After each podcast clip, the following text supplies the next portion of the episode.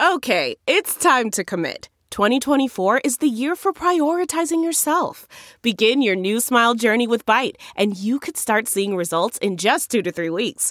Just order your at home impression kit today for only $14.95 at Byte.com. Byte Clear aligners are doctor directed and delivered to your door. Treatment costs thousands less than braces. Plus, they offer financing options, accept eligible insurance, and you can pay with your HSA FSA. Get 80% off your impression kit when you use code WONDERY at Byte.com. That's B-Y-T-E dot com. Start your confidence journey today with Byte. The Pure Hoops podcast is a presentation of Pure Hoops Media. The Pure Hoops podcast most definitely does reflect the views of our management. Here's three time NBA champ BJ Armstrong and Eric Newman. Pure Hoops Podcast, Thursday, September 10th. Eric Newman, New York. BJ Armstrong in LA. Yes, BJ, I'm doing okay after game six. I am looking forward to game seven. What are your thoughts on game six? I know we're going to go into it big time with our guest today, but uh, quite a ball game we got there in the, uh, the Eastern Conference bubble in Orlando. Well, you know, the one thing that experience has taught me about playing in the playoffs is that when you have a chance to close out a team, you close it out. And, I knew you were going to say that.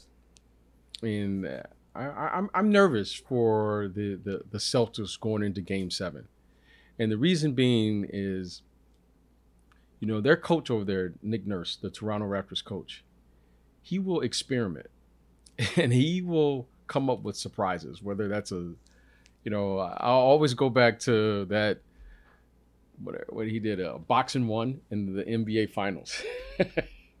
that brought the biggest smile on my face. Then, and then he pulls it out again in, in last game. Who knows what he'll do? Maybe he'll go a triangle-and-two in Game Seven, and you know he is not afraid. He's not afraid of the moment, and I whatever they're going to do, I think they're going to leave it out there on the floor. So uh, this team is experience. This team, talking about the Toronto Raptors, um, you know, I, I, I think this is a great learning experience for the Celtics. Certainly, they've played well enough to win this series, and they're they deserve to have the opportunity in Game Seven. So um, I don't think anyone should be, you know, in an uproar because it is a Game Seven. I think everyone that's watched the game understand that this Toronto Raptors team, they're battle tested. And then you have this up and coming team and the Celtics. So here we are. I think this will, uh, for yourself and all of the basketball fans around the world, I'll definitely be glued to my television watching the game, and uh, we'll see how it turns out. But overall, uh, I, I, think it's been well played, and um, you know, I think the game should be decided on the floor and should be a good one, my friend. Yeah.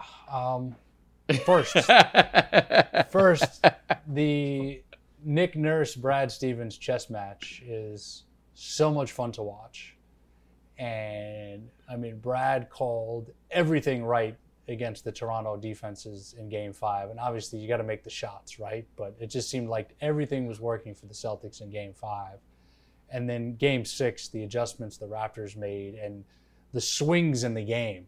And, you know, I joke about being exhausted watching the game from my couch and thinking about it half the night. But the swings in the game are what made it so just emotionally enthralling, whether you're a fan of one of the teams or you're just a fan of the competition of the game. And that was what was so beautiful about it, where these unbelievable plays shot versus shot versus shot, collisions, bodies on the floor, and guys just competing at full throttle. And, you know, with everything else going on in the world and how volatile and polarizing our news cycle is, for us basketball people to get a, a dose of a game like that and know we've got one more coming up on Friday night, uh, which just happens to be Celtics and the Raptors. Uh, is nice. But um, you know, I thought um, I thought as the game went into the second overtime, I thought it favored the Celtics. I just I, I I don't discount the heart and the fight and the will of the Raptors. I just was thinking to myself, they're, they're just that chamber is going to be empty at some point, and whether it's it's Lowry who who misses one or VanVleet who misses one, but then some of the plays Norman Powell made uh, in that game last night, and uh, OG just continues to make big shots. This is this is thrilling stuff, man, and it, it reminds us of uh, how great the game is, how lucky we are to have the league back uh, during this time. So, um, you know, we've got a great one. Sean Grande will uh, be joining us in a moment. Before we get to him, um, my feeling on the Western Conference now is both LA teams have really gotten comfortable with their matchups and with Rondo back from the Lakers, they've hit a new stride now. Uh, what are you feeling about the Lakers and the Clippers as they are moving towards closing out their series? Start with the Lakers and then transition to the Clips. Well, let's start with the Lakers. The Lakers certainly right now are playing probably as well as they have they played throughout the course of the year. And, and the reason I say that is because now they're playing with the expectations of having to win. You know, no one really knew at the beginning of the season how this was going to come together. Was it going to come together quickly? How was AD going to fit in? LeBron James kind of suddenly becomes a more of a facilitator. And now all of a sudden, when the season's restarted down there in the bubble, there was a lot of talk. What's going on here in LA? and you know they weren't playing particularly well when they first got to the bubble and mm-hmm. they've worked out the kinks and give them credit i mean they've kind of settled in lebron james has kind of settled in especially with rondo coming back as being more of a scorer uh, taking more offensive burden or more offensive responsibility than before and uh, so we'll see. Rondo has definitely helped in that regard. He's making shots right now, and um, you know Rondo has been Rondo. You know, he's he he's a big time player. He's a, he's big time. He's one of my favorite. He plays the game with attitude, mm-hmm. and uh, I love him. Can't Answers say, the bell. Enough, Answers yeah, the can't bell. say enough positive time. things about him. Yeah, he's. Uh, but on the other hand, other hand, I'm going to give this Clipper team all the credit. They've the best team that I've seen in the bubble, and hmm. and why do I say they're the best team defensively? This team can come out and get stops. And they don't have to shoot the ball well to play well.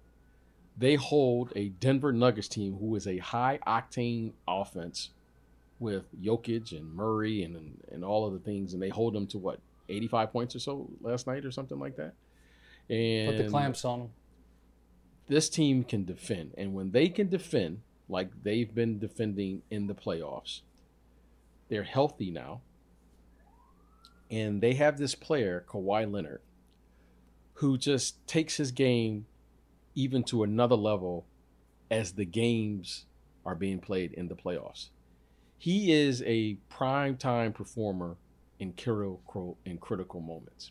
If you want to know how good a player is, you just look at the moments or performance in pressure situation. Kawhi Leonard, he's at the he's he's at the top of that. He may not do it consistently throughout the regular season because of load management, so forth and so on. But make no doubt about it, my friend, when the games matter most in the playoffs, he's at another level. He plays the game as well yep. as anybody in the NBA. And I, I like the Clippers. I think the Clippers have the best defense. I think Doc Rivers, who, you know, you're not supposed to have favorites, he is one of my favorite coaches. Doc Rivers, if the team embodies a personality of who you are, and when he was a player, well, just look at that. look at that Clippers team. You know, I played against Doc Rivers when he was in the NBA. Montrezl Harrell, Pat Bev, Marcus Morris, Marcus Morris, you know, uh, Kawhi Leonard. I see Doc Rivers imprint his personality all over this team. And you know, Doc is he gives you great quotes. He's always smiling. He always has a kind word. But underneath all of that, Doc Rivers was a blue collar player. And I like this group. I like how they play together. I like they can go big, they can go small, they can switch. And I think that's going to be a tough out for anyone when they're playing the way they've been playing uh, thus far in the playoffs. So I think it's a. I can't wait to see if both of them are able to, you know, continue uh, on this path. Uh, I think the Lakers and the Clippers are going to be a that, that'll be a great matchup. You know, LA in the bubble, I'll take it. I was hoping that it would be here in Staples Center, but uh, I know the city of Los Angeles, and I think the basketball world is going to enjoy that because you got some, you know, high caliber players on both sides. Yeah, we've been talking about this battle for LA collision course long enough. So the Clippers are one win away. The Lakers, uh, by the time this releases Friday, will either be up 3 1 on Houston or tied at 2. But you can feel the momentum swinging uh, back toward the Lakers in a big way. Speaking of momentum, the Miami Heat have a ton of it right now. Uh, we'll have a lot more heat to talk about, but uh, if you're the Milwaukee Bucks, obviously, you know, Giannis goes down, but they were already trailing in the series, and this was going to be a tough matchup for them, whether he was 100% or not. Uh, unrestricted free agent next summer. Roster doesn't give them a lot of maneuverability in terms of attractive trade chips, in my opinion and then you look at the salaries. So if you're the Milwaukee Bucks this summer, BJ, uh, where do you begin in terms of solidifying this thing to make sure Giannis is going to sign that supermax as soon as possible? Well, you know, I, I never like to comment on the team because I've worked in the office, so I always feel like. Well, that's why I asked you. Yeah, I, you know, I, I never like to comment about the business because I know the difficulty of, of building a team. It's, sure. It's, very, it's a very it's a very difficult thing to do. But if I can add, since you asked, if I could just kind of give my two cents, uh, what I think they should do. Um, first and foremost, is when you have a player that's emerged like Giannis did, right? When he's emerged uh, as a true superstar in this league, right? And when I mean a superstar, he is without question one of the premier players and premier talents in the NBA, hands down. I think everyone will agree with that.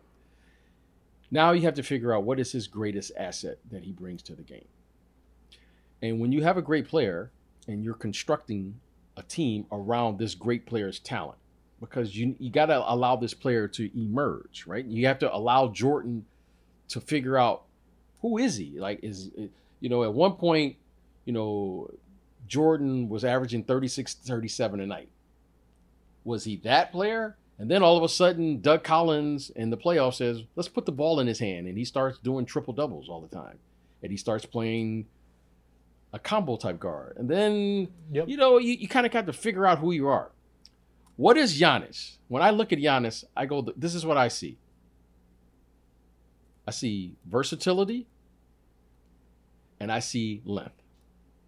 That's what I see. That's his strength. So, why do I say play to your best player's strength? Because Giannis, when he's 32, 33, 34, 35, and he's not this young athletic player that we see now, he's still going to be 6'11 and long. So, size, okay, What's the one thing that doesn't deteriorate with age? Size. He's going to always be 6'11 and in length. The man has length. He's always going to be able to utilize his length. So I'm yep. going to take a, a, take advantage of his versatility by building a team that mimics what my best player can do. So, example, Jordan. Jordan could score with the best of them, but what was his true talent? Was his versatility. Now, if I can add Scottie Pippen and Horace Grant around as the core players, Dennis Rodman, and then sprinkle in all of the, you know, yeah, you need a little spacing on the floor. You need to be able to guard the other team's bigs. But the key to Giannis is who are the other versatile players that he's playing with that mimics what he does naturally. So mm. if he's going to be your four man, imagine him playing. I'm just using his name. Imagine him playing with another athletic three that mimics him, like a Siakam or a Jayson Tatum or you know Bam Adebayo. Okay, and then you put in a two who mimics that as well. So now your core mimics what it is your the, who your team's going to be, which is the, a very versatile group. Okay, I don't think this team mimics what he does exceptionally well, because there mm-hmm. there there isn't another player that actually can match up with him, like Kevin Durant maybe who mimics Giannis. Le- LeBron sure. James. I mean, he's he's he's almost one of a kind in the league. What, he's what I wanted to ask kind. you, what I wanted to ask you here is, and forgive me for cutting you off, but based on what you're saying, I get that. I also think there's glaring needs at other positions, and watching this series, and watching the way they just couldn't get going well, I see the I, I just see the Malcolm Brogdon decision as one that they're heavily regretting you know, because of what he brought to the I'll game see, as a primary yeah. ball handler. And you know, the question is, as good as Khris Middleton is, is Khris Middleton good enough to be that second guy on a finals team, or does there got to be another guy in there between Giannis and Middleton? Yeah. So. Uh, forgive me, I don't look at the game from a like like as a fan, like a second guy. Like like what's a second guy mean? Like what, what's a what's a second guy? Like you know what I mean? What's a what's a okay. first guy? Addition, additional all star. Yeah. Uh, uh, he, he, this kid this kid is a he is he he he he can play with the best of them. He can play the game at the highest level. This kid yep. Giannis. You can't hold him in single coverage. Okay. When you get to the playoffs, when I look at the game, what did what did the Miami Heat do? Okay. The Miami Heat did what everyone in the league knows about Giannis. You can't stop a great player. But what you can do is take away something. There's only been one player who showed us the ability to slow him down, and his name was Kawhi Leonard. Giannis' usage rate is around 75% in the paint. I'll say that again. His usage his usage rate in the paint is around 75%. The mm-hmm. reason he is so effective in the paint because the the Milwaukee Bucks have perhaps the first stretch five in the NBA in Brook Lopez. So he's always playing against smaller defensive players when he drives the ball. That's why teams don't know how to defend him. Do you defend him with bigs? He'll probably go mm-hmm. around them. Or if you put a little, he'll post the guy up and shoot over the top of him. Okay. Because everyone's got to stay home with this stretch five. Not too many teams have a stretch five. Sure. What the Miami Heat did was, if you look at their team, all right, if you look at their team, what they did was the following they said, we're going to try to slow him down so that he can't shoot 70% in the paint. And we're going to do it with the following we're going to add Andre Iguodala. We're going to get Jay Crowder. We're going to get Jimmy Butler. We're going to get Bam Adebayo. What's the other kid? The, the left-handed kid. Uh, the the, the left-handed kid. Uh, the other forward. High uh, the guy who won uh, the Jones. Damon Jones. Damon Jones. Okay. We're going to throw enough active bodies at him. So hopefully we can get him to be a 50% shooter, which will give us an incredible opportunity to win the game. Look what they did. So everyone now is looking around going, oh my God, they have holes in their game. No. Pat Riley and staff constructed a team saying, we got to slow this guy down. okay? And what we what we're going to do is we're going to play a five man zone against this one guy to just slow him down, which is going to put an incredible amount of pressure for them to shoot a high percentage from three. Now, I don't know how that's going to work in the next round when they have to play against another team who maybe is going to provide different a different set of problems. I don't know. Maybe it's the right thing to do, maybe it's not. But clearly they said we need enough bodies to throw at that guy because there's only been one player and now there's been two teams that have shown the ability to slow him down. To slow him down. You can't stop him, just to slow him down. So yep. people say, well, what's wrong with the team? Well, nothing wrong with the team. The, the only thing the only thing that that that that's that needs to happen with this group is the following. When your offense isn't working, you have to be able to get stops on the other end. The only problem I had with the Milwaukee Bucks is they were the number one defensive team in the league this year. In the playoffs, they weren't. That's my only problem with them. That's why we talked about the Clippers earlier. I don't care if Paul George doesn't shoot well. It doesn't matter. He gets all the press for playoff P or whatever. It doesn't matter. What matters is can they get stops? Yep. Can you win a 70 can you win it can you score 85 90 points and still win? That's the difference. That's the difference with the Milwaukee Bucks. Okay. If if if that's how Miami is going to play, okay, let's let's if we're going to grind this game out, let's grind it out. Let's grind it out. That to me is what makes a special player special. You win and put your mark on the game however you want to play it. You want to you want to play up and down, play up and down. You want to play on the perimeter, play on the perimeter. The Milwaukee Bucks when it was time to grind it out, just grind the game out. It's not going to be Couldn't pretty. do it. Yep. That was the only thing that bothered me throughout the whole series. They couldn't grind a game out. Then we start saying, well, Khris Middleton. Well, Khris Middleton scored 30 points and won a game without Giannis. What does that say? Game four, for sure. So what does that say about a guy? Okay. Any player is capable of having an offensive game. Any player is capable. But can you get stops in critical moments and do it on a consistent basis? That to me is what a great team does. And and if you're going to be a great team, then let's take advantage of what Giannis does. He is the defensive player of the year. So let's put other players that can mimic what he does naturally. He does this naturally. He blocks shots, he runs, he defends, he can switch, he can play center, he can play forward. The guy played point guard. Just mimic that because that is his true gift to the game and that's the only thing that I see. I, that's the only thing I see. Whether you want to do Brogdon and all of those things, okay, you can argue all of those things. That's that's great. Somebody's got to get a stop. Yeah, and I can win with Pat Beverley. Think about this. I can right, win right. with Patrick Beverley. Patrick Beverley sure. wasn't drafted in this league. I can yeah. win with Patrick Beverley. so, yeah.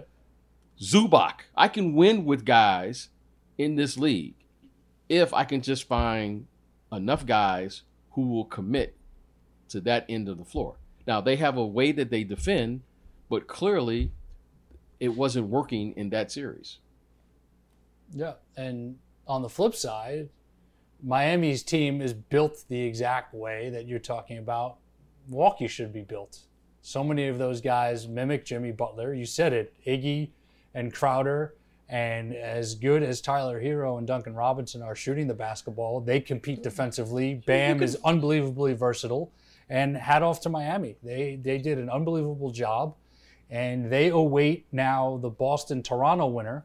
And we've seen the Celtics and Raptors win games that are very high scoring, and we've seen them win games that are grinded out street fights. So whoever advances yeah, right. and takes on Miami, that's going to be a heck of a series it's it's one thing I will say. Look, in the NBA, people love to create chaos. So the chaos in the NBA is, oh, he wants. That's the narrative that you're hearing. Like, oh, he's gonna leave. Well, if I was an executive in the NBA, I would be creating that narrative too. But I can uh, I can assure you this: all all the other 29 teams know the same thing that Milwaukee knows. That guy is perhaps the best player in the NBA for the next 10 years because mm-hmm. no one can match up with what he does. Yep. No one can match up with this guy. Okay, everyone can talk about he doesn't have a jump shot and okay, that's fine. But look, he he doesn't have a jump shot, but he could be two-time reigning MVP without a jump shot. So what does that say about his game? And he's a worker. He's a worker. So everyone knows it. I'm trying to create chaos if I'm in the NBA of trying to get that narrative out there. But that young man is fine. That team is fine. There's no need to panic. And you know what? He'll figure it out. That's what great players do. He will figure it out, my friend. And once he does figure it out, Eric, you and I are going to be talking about it because this league is going to be in trouble. Because no one can match up with the guy. yep. No one. Yep. And as you know, great players have to uh, go through the, the, the hurdles and the pitfalls climbing that championship mountain for the most part to get where they want to go. So we'll keep an eye on what the Bucks do, and uh, I think it's time for us to uh, to check ball with our guest. Very excited about our guest today on the Pure Hoops podcast. So BJ, um, we talk Celtics on this show from time to time, and we have a good time doing it. I'm very excited that our guest today was actually uh, available, and after Game Six, uh, wanted to come on and talk to us. None other than Sean Grande 20 years the voice for the Celtics, before then the Timberwolves. Sean, welcome to the Pure Hoops podcast, and thank you for taking the time to join us today. It's an honor to be here, except as you can imagine now, every podcast I do, every interview I do, people somehow find a way to say the long-time voice of the Boston Celtics, which I get. I get that's just a shot at being old. I, I understand there's different ways to say it. So the long-time voice, the venerable voice, like I get it. I hear what you're saying the seasoned voice. Well, not as long as Mike Gorman, so the seasoned voice. Um, I said, listen, since we're in podcast form and you're a Celtic fan, you know I've been around for 20 to 20 years. Has been with Mike Gorman, Tommy Heinsohn, and Cedric Maxwell. So the beauty of that for me is I'm still the young guy, right? I'm still the young kid. So it's reminded a great literary reference, Thornton Mellon in Back to School, who said – if you want to look thin, surround yourself with fat people, right? So as long as I'm hanging out with those dudes, I'm always the young. I'm always the kid. I'm always the young guy, like no matter how seasoned oh, or nice. venerable or veteran I am. Sean, we had Max on when things were a little bit more quarantine centric, and Max is Max is just Max. He's so old school that he did his appearance with us over the phone in, in TJ Maxx in Boston the first day you could go shopping again, sitting there waiting to go shopping. So that was uh, that was memorable. Glad to have you on video, the uh, the other half of the team, and um, where to begin. Um, you know, as a basketball fan and a Celtics fan, the last 12, 13 years been spoiled by it doesn't have to do with the wins. It's just these memorable games and moments, win or lose, in these different uh, playoff matchups. So, game six, 2020 in the bubble. Um, give us your just first reaction of what that game felt like, intensity, emotion, and then obviously knowing now what's on the line with a winner take all game seven to uh, move on in the Eastern Conference playoffs. Well, I think there was a moment, and I, I think one of the, the, nice things about these uh, the playoff games is on national TV, the commercial breaks are longer. So we come back, we get about 30, 45 seconds to breathe a little bit and talk, which you don't normally get in the regular season. And I think in one of those, I was able to say, as I've done from time to time throughout the last month, just take a minute as we are immersed in this clearly this instant classic and this game we're going to be talking about years from now, maybe decades from now, that this miraculous thing the NBA has done that a month and a half ago we didn't know if we were going to get through a week or two weeks and how many guys are going to test positive and are we going to be able to do this? And now we're, uh, we're back to in this relatively small scope of life we're back to normalcy which is oh, the officials did this and this guy did that, and Russell Westbrook turned the ball over too many times, and it's it's what's going so remarkably well that we've been we get to be miserable about other things the things we used to be miserable about. And that that is really the gift is that we get to have these games and these moments. But it's funny because i didn't think it was a great game the first two and a half three quarters. It was sloppy. I thought guys were tight i thought the magnitude of the game weighed on most people except kyle lowry who was unaffected by everything and he you know he obviously carried toronto through that it was not a great game but then it evolved into this if you like the rock fight slugfest NBA games that BJU participated in so many of the all-time classics of those. It was a throwback. We used to say, you know, when I first came to the Celtics, Jimmy O'Brien was here and he lived for it. He lived for 78, 76. You know, you don't you dare go up to Jimmy O'Brien and say, man, that was ugly or whatever. He's like, he'll jump down your throat. Like that's a, it's a thing of beauty. And it was just, uh, you know, the slugfest we hoped it would be. And although no one could have predicted the road to get to it, didn't everybody say at the start this has seven game series written all over it?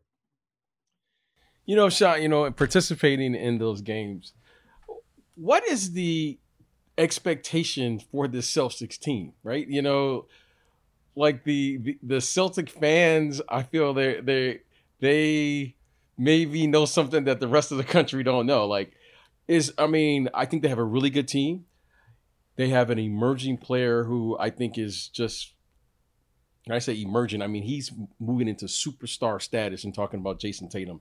You see Jaylen Brown, I mean, he is just taking, you know, it seems like every game he's improving. You know, of course you have Kemba Walker. What are the true expectations of this team at this point? I mean, this is a terrific series, but I get the sense that maybe where they or the, the fans are expecting more than I think what is realistic for this group. Your sense is extraordinarily well connected and well honed. Listen, that's a Boston thing. Here, here's what makes it a Boston thing. Take a step back, and people in Boston wonder, man, why, why does the rest of the country seem to hate us? I'll tell you why. Because in the last 20 years, the Patriots have won six Super Bowls, and the Red Sox have won four World Series, and the Celtics won, and the Bruins won a Stanley Cup, and you've had Stanley Cup finals and all of these extra Super Bowls, and the college hockey teams have won championships, and it's it's been insanity here to the point where last year, I'm not going to say last year was a good year for the Celtics. It was very difficult, and yet, you know, all the Kyrie Irving stuff. But last year's Celtics team won 49 games, was the fifth or sixth best team in the league, got to the second rounds of the playoffs, and was the runt of the litter in Boston because the Red Sox had won the World Series and the Patriots had won the Super Bowl and the Bruins went to game seven. And expectations here's a perfect example a short term, term and long term a year ago, you lose Kyrie Irving and then Al Horford back to back. There's no Kemba Walker yet. And it seemed like, wow, is this going to even be a playoff team? Then you get off to a 10 and 1 start and everything is forgotten. And the expectations just go back to super high because you've gotten used to it. If the Celtics win game seven tomorrow night, only San Antonio will have been in more conference finals in the last 20 years. 20 years. And yet here, oh, we've only won one championship, and man, that game seven in 2010. So expectations have to do with what the other teams have done. The bar is just outrageous here. And then here's a perfect example: OG Anunoby wins Game Three on the buzzer beater, and everybody here lost their mind that the Celtics weren't up 3-0. We should be up 3-0, and it was a 3-0 series, and we had it. And everybody forgot that 48 hours earlier, you needed Marcus Smart to hit five threes in a row, including a four point play, the odds of which were staggering. And if he misses any of those shots, the Raptors win game two. But there's sort of a mindset here of high expectations. And I think some of the players that play here, the coaches that coach here, some people like it because you want the expectation super high. It's the Boston Celtics, right? So um, you kind of, it can be a lot of pressure at times, but you're right. Everyone forgot that Jayson Tatum's 22 years old and Jaylen Brown's 23, and you're riding those guys. And I, that's why I think the fascinating thing about tomorrow is that this isn't a referendum on the Raptors. Right. You can't carry the championship belt better than they have carried it this year. They have been amazing. They're, they're, before the bubble, before they ran up to, against the Celtics, they've been killing everybody. Everybody. They've been the second best team in the league all year, and we saw what happened to the, the best team is out. So Toronto's been amazing, and we know what Kyle Lowry. You know Kyle Lowry. You're gonna have to pry that thing from his cold, dead hands tomorrow night, and that's just the deal. To me, it's a referendum on where Jayson Tatum and Jaylen Brown are as uh, you know as young players in this league. And if Tatum is the guy that I think we all think he will be, what we're gonna find out tomorrow night if is he that guy yet? see that guy right now. Yeah, Sean, and, and to that point, and to the Raptors representing that belt, and uh, as you said beautifully, a street fight of a game in Game Six. We can expect that in Game Seven. I mean, how much is this a potential? I say potential passing of the torch type of moment that we've seen so many times in history in the playoffs that we're set up to potentially see in Game Seven on Friday. You're stealing my open. Uh, my open tomorrow is that the history. You know, uh, there there's one school of thought. I actually have to look it up. This is why you have to look stuff up before you do the uh, the actual open tomorrow night. But there's that one school of thought that says that the world is just history. It's the same thing happening over and over and over again. And NBA history is really, particularly in the modern era, the Larry Magic, the last 40 years, and especially in the Eastern Conference. And I'm uh, talking to BJ, right? It's it's about Boston, eventually Detroit taking it from them, and eventually Chicago taking it from them. And you know, the the the Nets had that little run with Jason Kidd, and then the Pistons became the team in the East. But the one thing we know about history in the NBA is that the torch does not get passed. You have to take it. And there was an opportunity for the Celtics to take it last night, and they didn't do it. And that's what that that's the beauty of this uh, because it's just set up so perfectly. You know, Toronto has been outplayed, they've been outshot, they've been out rebounded, they've been outscored, and yet this is the, the heart of a champion. The fact that they are in this seventh game. If you throw in the the bubble game these two teams played in August, I mean the Celtics in the series have outscored them by 32 points. That's stunning. Uh, that's a stunning margin for a series that's 3 3, and then throw in a, a 30 point win the Celtics had on Toronto a few weeks ago. And it's just such an outlier because the Raptors have been destroying everybody else. But the Celtics matchup has just been very difficult for them. But uh, you know it's going to come down to the end tomorrow. You know, and it's our who's who's going to make a play. You know, Sean, I, I saw an amazing stat. I don't have it in front of me. It's where Coach Stevens did make a substitution for like I think it was the entire fourth quarter and the over. It's like some, it hasn't been done in like the last twenty years. Is this a result of him losing confidence? You think in his bench, or what is kind of going on here as we're getting into like where you know these you know your starters have to extend minutes, but he seems to have lost confidence in critical moments with the uh, with this bench. Is is that the case, or is it just an anomaly? I, I think. Well, I'm going to say anomaly for now because it has never happened before. But if there was ever a time to do it, it's double overtime of Game Six in the second round, trying to close out Toronto. If there's ever a time to let the starters go, he is. You know, very. He's one of the the modern new era coaches. Very conservative with minutes during the season. That's a, that constant tug of war. How come he only played? And listen, I'm I'll be old, get off my lawn guy when it comes to that because I can't understand for the life of me how a guy playing 32 minutes instead of 31 affects him a week later. But if the medical people say it does, then I, what are you going to do, right? The doctors say, well, it does. I'm like, okay. And you have to throw up your hands and say, you know, forget the eye test. But he's very conservative about that. But he's also, he's a guy who lets guys play with foul trouble. There wasn't foul trouble to deal with last night. The season was on the line. You had a chance to win a series, certainly a chance to finish those guys off. And those are the best guys you had on the floor. And that's BJ, you know, you saw those guys out there last night, including right. Lowry, everybody on both sides. They were dragging. Everybody was, you know, because Lowry plays that game constantly with that the smirk and the, the smile of just like being in the moment. You could see it in his face last night. This is what 52 minutes looks like. That I think it was more of a chance to to get the series and try to finish it off. That said, the Celtics bench here, everything is everybody's had to take one step up without Gordon Hayward. That's been pretty significant in this series, especially as good as he was against Toronto this year. So, um, you know, that said, Brad, you know, you can't ask for any more than Grant Williams has given you in the in the spots. He's a he's a 20 year old who plays like he's 30. He's got that veteran game, that veteran mindset. Uh, Brad Wanamaker's been pretty good in the series too. He was great in you know in Game Five. So I don't know. I don't think Brad Stevens lost confidence. I just thought if you're ever going to go with your best five, last night was the night to do it. Yeah, and you beat me to it with Hayward. There's been two times in this series where it's been glaring. The game four offensive drought when Jaylen was ice cold and they needed another playmaker, and then obviously with all the minutes and exhaustion in game six. Um, what do you think Brad has up his sleeve for game seven in terms of is it a scheme to get the pressure off of Kemba a little bit more? Is it something to ease uh, ease up Tatum's potential looks because he's working so hard to get shots off? What are you What are you seeing and thinking offensively that they may be able to do uh, to make things a, a little bit easier for themselves in Game Seven? I mean, I think he liked the looks for the most part that they got. Jayson Tatum just didn't have that.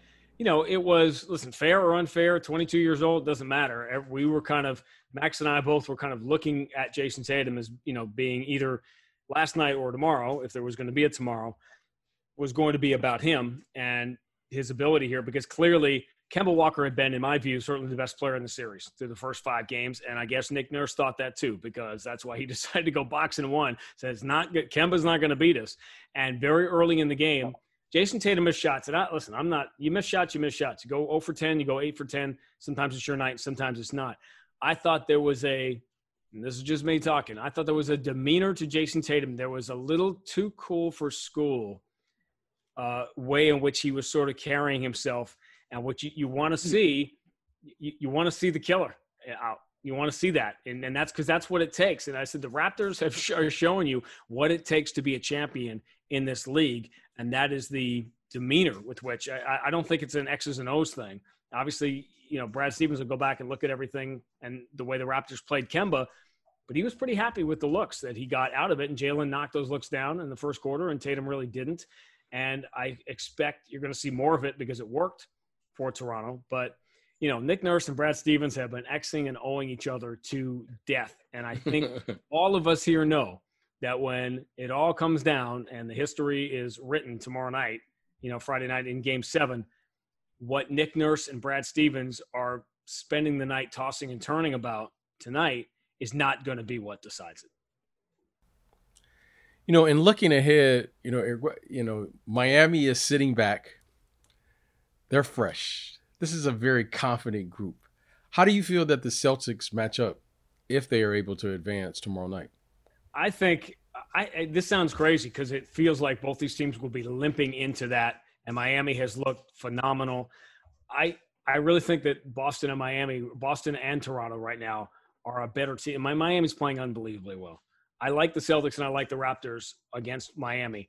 Milwaukee, I think, was suited. Miami was really suited to exploit the issues that Milwaukee has had that so many teams were not able to exploit over the last couple of years. But I think it will be fascinating. Now, in fairness, Miami was the only, was the last team until Toronto, until the Anunoby shot.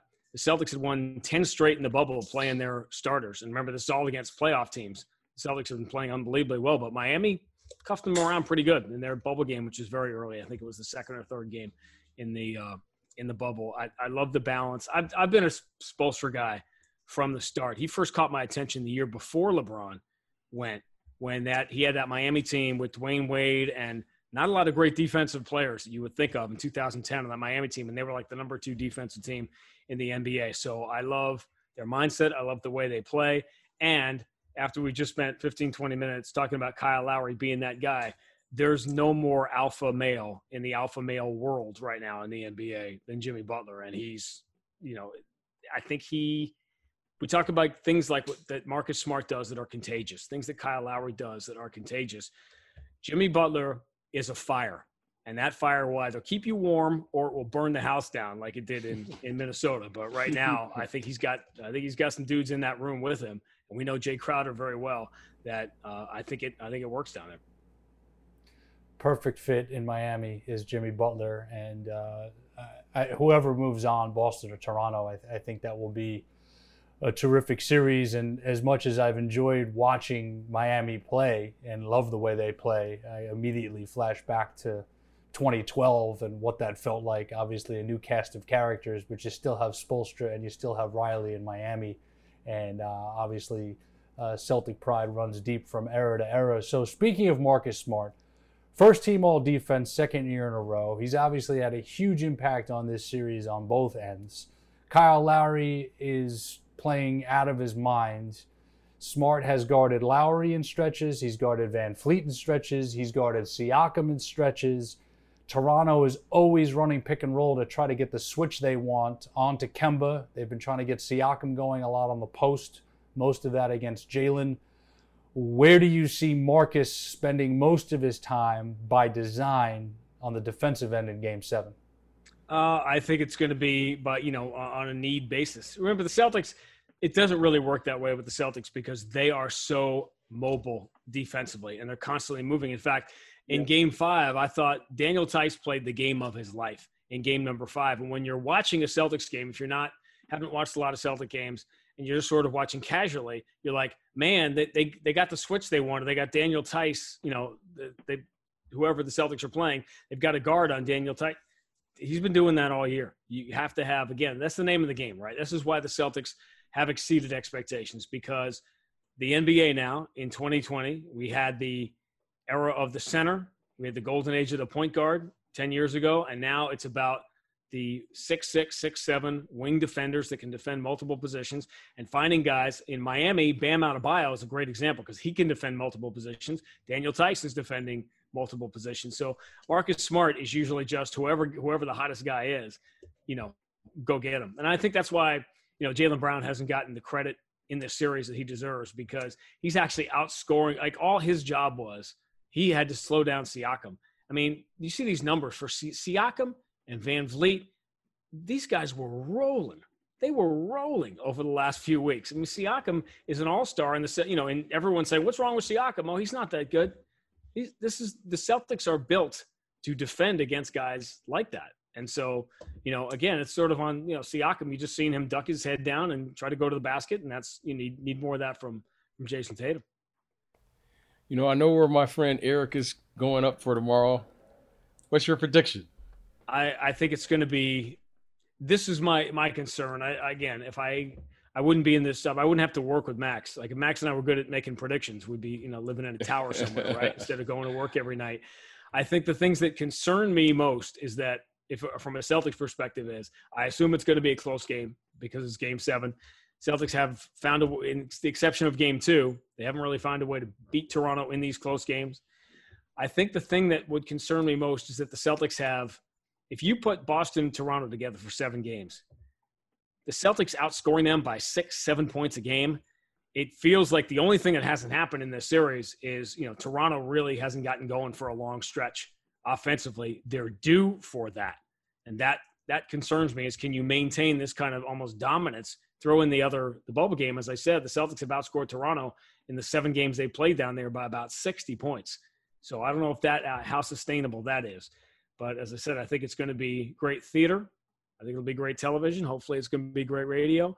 And it's uh, to me a, referendum on, on the Celtics young players. And um, as as you know better than anybody, it is not easy to take the you know to take that torch. It takes a while, and I don't I don't know yet if this group is ready to do that. Because as you said exactly right, if you had said at the start of the year that the Celtics would be in Game Seven in the second round, they've gone far. They had a much better regular season than they did last year. They've gone farther in the playoffs a couple of games than last year's team did.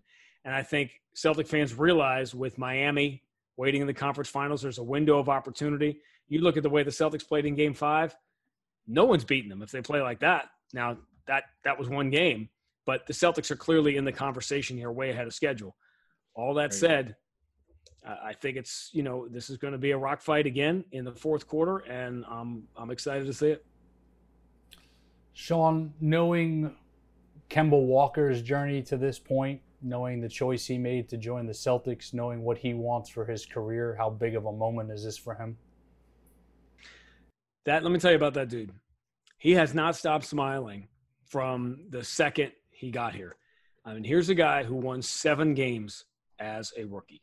Seven. Seven and 59 on that Charlotte team in the mm-hmm. lockout year in 2012. He comes to Boston, where you know the fans are insane and again what comes with the high expectations and the complaining when things don't go right is a building that is an insane place to play it's a it's a cauldron of intensity it's why al horford after being in atlanta all those years al horford beats the celtics in the playoffs in 2016 and he's walking off the floor and the fans are chanting let's go celtics you know to for the for the year that had just happened and it's funny what happens if you burn the celtic fans like last year's team did and you don't you don't you are not worthy of their love they'll turn on you pretty quick. And one day, one day, Kyrie will come back. I don't know. It's going to be 2023, 2024, but one day he'll, you know, he'll he'll come back in the building, and you'll see what happens when uh, you know when you burn Celtic fans.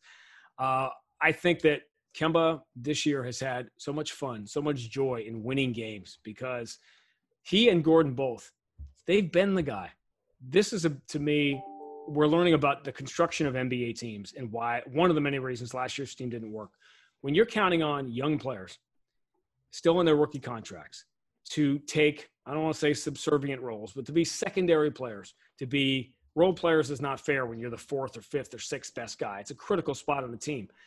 But you look at the way Golden State was constructed and who was in those spots. Andre Iguodala was in that spot. Shaun Livingston was in that spot. Zaza Pachulia was in that spot. It's hard for young guys who haven't made their money. And it's not that it's about money, it's about showing you belong. I, this is my place in the league.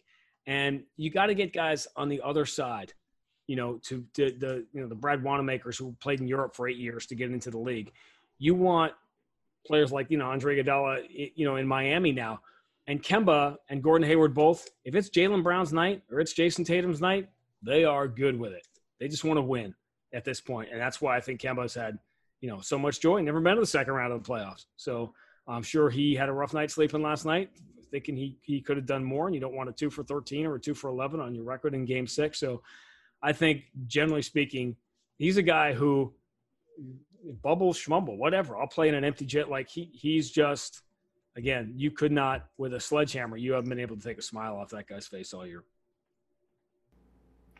Yeah, I uh, I'm lucky enough to know him a little bit from New York and uh, some mutual friends and a little work together. And he's one of the nicest people I've ever met. So obviously, when uh, he became a Celtic, it was thrilling to see and to see how he's raised the level of these guys around him every day and how much he loves it is. Uh, it's been pretty awesome. So I'm, I'm hoping Game Seven is memorable for him. And speaking of Game Sevens. Uh, you know, BJ and I love to talk different moments in history in his career in game sevens, and you look at this you know, you have this resurgence of Celtic basketball that was the big three, and then the torch gets passed to Stevens after the trade and the quick rebuild. We've had some magical game sevens, win or lose, since uh, since 08. Um, I was at the game in 18 when they lost to LeBron in game seven, which I, I think I've come to deal with at this point, BJ, or maybe I'm just repressing it. but you think about it, Sean. You think about that night. You think about that series against Washington. You think about Miami. You think about the 2010 finals. You think about Pierce and LeBron in 08. Like, how incredible is it that this franchise finds itself in the middle of these unbelievable game seven moments over the years? Yeah, I think 2008 you know, it was going to be an amazing year anyway, but to have the Lakers end up on the other side and to, you know, to have grown up watching the Celtics and Lakers, and then all of a sudden you realize you're about to call a Celtics Lakers NBA final, and then get to do it again a couple of years later. I, I tell the I tell the story. You know, Doris Burke, great friend of mine, and in 2010 in LA, anyway, we were courtside, and she, her seat was next to mine during you know the one, two, six, and seven, the games out there, and in Game Seven, we're sitting there in Game Seven of the NBA Finals, and it's the Celtics and Lakers, and it's going on and she gets up at the end of the first quarter to go interview Doc to do the end of the quarter interview. And they come by and they hand the stat sheets out. And I took my stat sheet and I had turned it over and I just drew two circles on it uh, a very big one and a very small one. And I put it in front of her. And the big circle said world, and the little circle said us.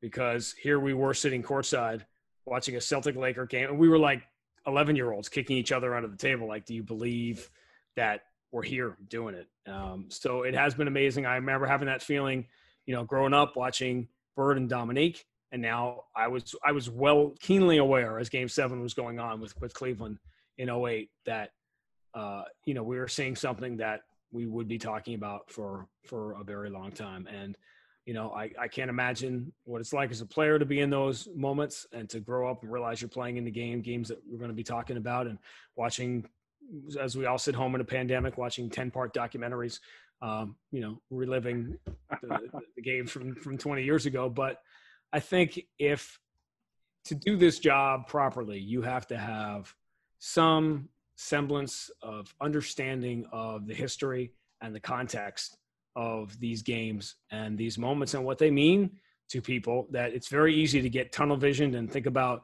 what's going on on Friday and this game and whatever. But you, you got to step back and realize that these are the things that you know, fair or unfair, people aren't going to remember you as a player, coach, or broadcaster. As good as you may be in game 21 at Sacramento on a Tuesday night, these are the moments that are going to be remembered. And again, that's why I talk a lot about Jayson Tatum and Jaylen Brown and whatever, because and the beauty of of the passing the torch, because that's the entire history of the NBA is dotted with it, and that's a you know that's a that's the storyline tomorrow. You know, Eric, I got one last question here. One of the things Eric, that's been a stabilizing factor for the Celtics over the years has been Danny Ainge. I mean, he's built these teams and constructed these teams in a variety of ways. Can you share with us something that you've seen over the years? Because I mean, he's had an a phenomenal run as an executive. You know, I've gotten a chance to know Danny and I've come to admire him and what he's done over the years. But what do you think has been a couple things or one thing that you've noticed that's allowed him to have this success as an executive in the NBA? The very underrated ability, and I guess it falls uh, to some degree under the heading of humility, to realize that the game is constantly changing, and what worked for you a few years ago is not may not be. You have to change your thinking. The game has changed, and you try to be ahead of the curve. And the guys that have had success in the league are the guys who have been ahead of the curve.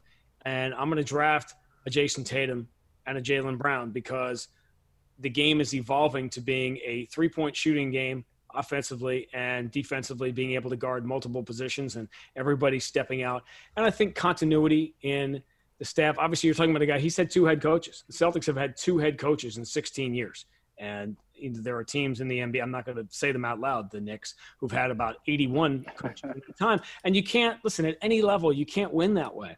You have to have continuity. It's not just coaching staff front office people. He's had Mike Zarren with him, you know, his assistant for 12, 15 years.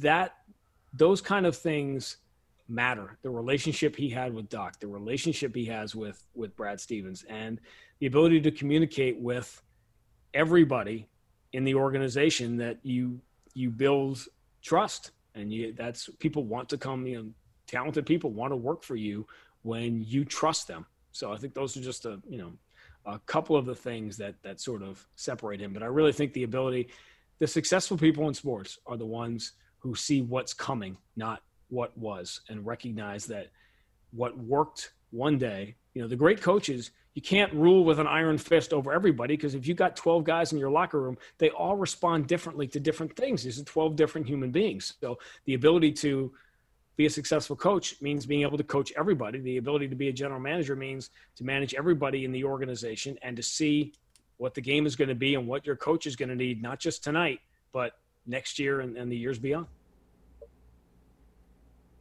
Well, seeing what's coming will hopefully be a Boston LA final, one of the LA teams.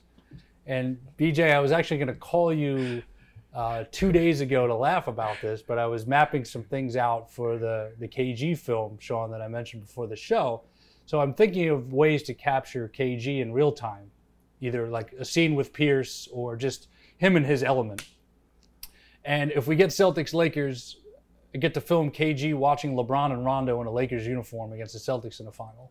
And if we get Celtics Clippers, I get to see KG watching the Celtics play against Doc Rivers, Sam Cassell, and Ty Lue in the finals. So hopefully one of those will happen, and we'll have to bother you again because this was a fantastic segment, and uh, we appreciate you joining us, Sean. Thank you very much. It was my pleasure. BJ, so great to have someone like Sean Grande join us, uh, a true uh, historian, great at his craft, and obviously him and Cedric Maxwell have been doing a great job with the Celtics for quite a long time on radio. So hopefully we will have the need to have him back later in the playoffs. Fingers crossed on that Friday night. Um, coaching changes. We talked about the Steve Nash hire going to Brooklyn last week, and now it's it's interesting when an organization and a head coach look at each other and examine where they're at and they realize that um, they're not meant to be together anymore. And I'm talking about Billy Donovan and the Oklahoma City Thunder. Um, not entering talks to renew his deal. He was there five years. He was in the playoffs. He did an unbelievable job this season. Sounds like the Thunder are going to go the rebuild route. What was your reaction when you heard the news on uh, Billy D and OKC parting ways? Well, you know, being around this league now for some time, I just always look at the books. I just look at their numbers. And when you look at their roster and financially what's on their books right now, you have Chris Paul. It's going to be over 40 million next year. You have, you know, uh, Steven Adams is going to be around 27, 28 million uh, next year. And you're in a small market in a pandemic and, and potentially a season next year where we don't know if there's going to be fans or so in the building. So mathematically, uh, Eric, it just doesn't add up. That's yeah, yeah. It just doesn't add up. You know, I can't even get into my opinion about the situation. I'm just looking at the books. It just doesn't add up. Eh, and so I don't think there is whether or not they want him. Billy Donovan, Billy Donovan. Okay, let's clear this up. Billy Donovan is a Hall of Fame coach. Okay, he's a Hall of Fame coach. Who doesn't need a Hall of Fame coach? And arguably, coach of the year this year in the NBA. Yep. So it's not about whether or not they couldn't work out a deal. Financially, just look at it. Look at it for what it is you know, so many times we look at it, and I don't want to sound like I'm just, you know, I'm just, you know, I, I can't be a fan of the game, but when you look at their numbers and look at their uh, where they are as an organization and a small market, you know that team is one of the they have one of the highest salaries in the entire NBA. Yeah. Okay. We, we, and and, let's, let's, and a lot of young talent and all the draft picks they got from Houston. So yeah, we, we, can anticipate what's the, coming here. Yeah, look at the look at the income, right? So we had the the whole situation in the preseason with the the the, the tweet situation with with the the Rockets. Okay, that had a significant economic impact on the NBA. Yep. We had the pandemic, which had an incredible impact on the NBA. We're playing a game in a bubble now with no fans, which we yep. know is 40% of the income of the NBA. I just look at the math, Eric. It's not adding up. And you can't continue to have a small market team with these type of numbers. Because no one at the beginning of the season anticipated that this team was going to be as good as they were this year. No one myself included. If anything, Chris Paul was supposed to get traded this year at the trading deadline. Yep. That's what everyone assumed when he got traded there, right? So, you know, I, I, I just see, you know what? They had an incredible year. They had incredible leadership from the from Chris Paul in particular and Billy Donovan. They outperformed everyone's expectation. And now Sam Presti and company have to do what's best in the best interest of the organization. Let's first look at the books. now, yep. let's look at the books. Let's look at the books. Every I, I, I can't be all sports when this is a business. Clearly, that's what it is. So, you know, I, I think Sam is, you know, he's proven that he he understands this business as well as anyone. And I'm sure at the proper time, he'll do what's best in his best interest. When I say his best interest, what's best for the organization moving forward. And hopefully, uh, those players, whether they decide to stay there or move, uh, it all come down to it all comes it always comes down to just finances, just money. So we'll see how it plays out. But I don't anticipate Chris Paul or Steven Adams being in OKC at the start of next season. I think it's inevitable that he he'll have to do that. I think it's inevitable um, playing in those small markets and not knowing and having the uncertainty of what next season is going to look like. Sure. We don't even know when it's going to start sure. right now. We don't even know when free agent. Here we are in September, and we don't know when free agency is. We don't know what the salary cap is. We don't know when the draft. They're, they're, ba- all of these backing things- up the draft. Yep. Yep. A lot of questions. So a lot of questions. if you were owning the team right now, Eric, you wouldn't be saying, "Oh, well, we, we went to Game Seven against the Rocket." You'd be looking at like yeah, looking at the business, and that's Yeah, the that's the business we work in. and and and the plus side for them is they know what they have in Alexander. They know they've got something in Dort. They know they've got something in Bazley, and they've got all these draft picks. So we, we can we can see where this is headed. Um, Billy Donovan, we're not sure. Um, caught something today that said he may be looking to go back to college. But you've got openings in Chicago, you got openings in Philly, you got openings in Indiana, you got openings in New Orleans. So uh, Billy Donovan has a lot of really attractive choices, and we'll keep an eye on um, where he goes. And as you said, he has had one heck of a career, both in the NBA and, of course, as a college coach. He's So, a Hall of Fame coach. uh, that, that man deserves all the respect, and he should be well sought after. But the most important thing for a coach of his caliber is where you go. You know Mhm. where you go. I mean, he he clearly can coach with the best of them. So now just take your time and figure out what's best situation for him because he's I mean, he's a, he's he's magnificent at what he does. Magnificent. yeah, I think we should get him on the podcast before he takes his next job. For sure. Let's make note of that. Great job today, my friend. This was great. Our guest was great. Our convo was great. I got to uh, get into my Game Seven meditation. Uh, get ready for uh, tonight as this releases Friday. So Game Seven, Celtics Raptors. Winner takes on the Miami Heat, and of course Lakers and Clippers looking to advance in the West as the Nuggets and Rockets fight to stay alive. Uh, special thanks, as always, to producer Mike Lieber, the one and only Bruce Bernstein, editor Tom Phillip, and the entire Pure Hoops media team. Be sure to check out the Mike Wise Show, drops each and every Monday. Ch- Check out Full Court Press on Tuesdays with John Fanta and Kim Adams.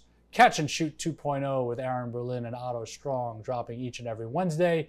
Each Thursday, Monica McNutt and King McClure bring you buckets, boards, and blocks. Every Friday, check out the Pure Hoops podcast with BJ Armstrong and myself, Eric Newman. Please check out all of our shows, subscribe, download, share, rate, review, most importantly, enjoy. See you next week on the Pure Hoops podcast. Stay healthy, stay safe, stay pure. The Pure Hoops podcast is a presentation of Pure Hoops Media.